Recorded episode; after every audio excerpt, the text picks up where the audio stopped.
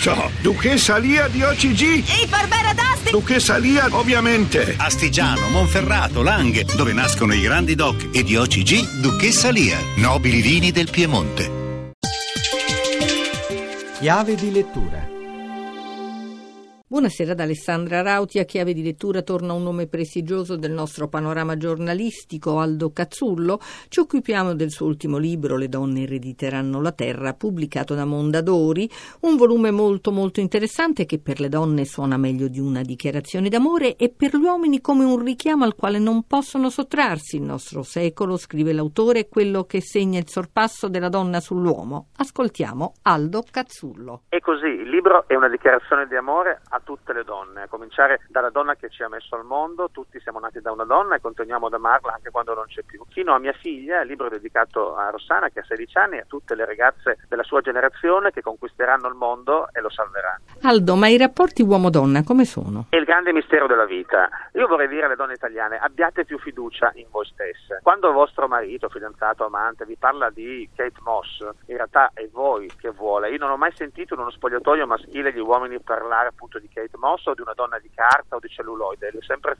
sentiti parlare della vicina di scrivania o di banco e quindi mai lifting, mi raccomando, molto meglio un sorriso. Senti, ma il tradimento è diverso tra uomo e donna? La mia impressione è che l'uomo tenda a tradire anche quando è innamorato, così per sfizio, mentre la donna tradisce quando ha un motivo, quando si sente trascurata, forse quando vuole vendicarsi. Però l'amore la donna si affida completamente e quindi è anche più affidabile. Nel tuo libro fai un elenco di donne celebri a vario titolo, quelle che si innamorano dell'uomo sbagliato e così via. Che ci racconti? La donna è straordinaria, ne sono convinto, però a questo limite ogni tanto si fa del male da sola. Maria Callas era la più grande cantante del mondo, la voce di Dio, ha annullato il suo talento inseguendo un uomo che in fondo non la voleva, Onassis. E lo stesso è successo all'infanta di Spagna, la principessa Cristina, amatissima dal popolo, che un giorno vide una partita di pallamano, si innamorò del capitano della squadra spagnola, disse ai cortigiani portatemelo, le principesse hanno di queste scorciatoie, questo signore si chiamava Ignacchi, si fece portare, si fece sposare, ha messo nei guai l'infanta con le sue truffe, adesso anche lei rischia nove anni di carcere, al PM che le chiedeva ma perché lei si è lasciata turluplinare da quest'uomo ha risposto perché lo amavo.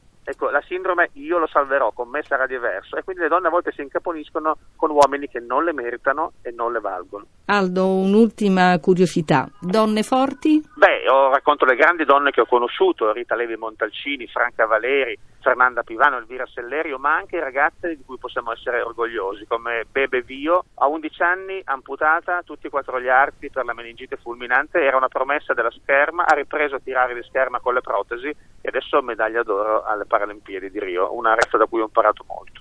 È tutto, scrivete a chiave di lettura chiocciolarai.it, a risentirci lunedì.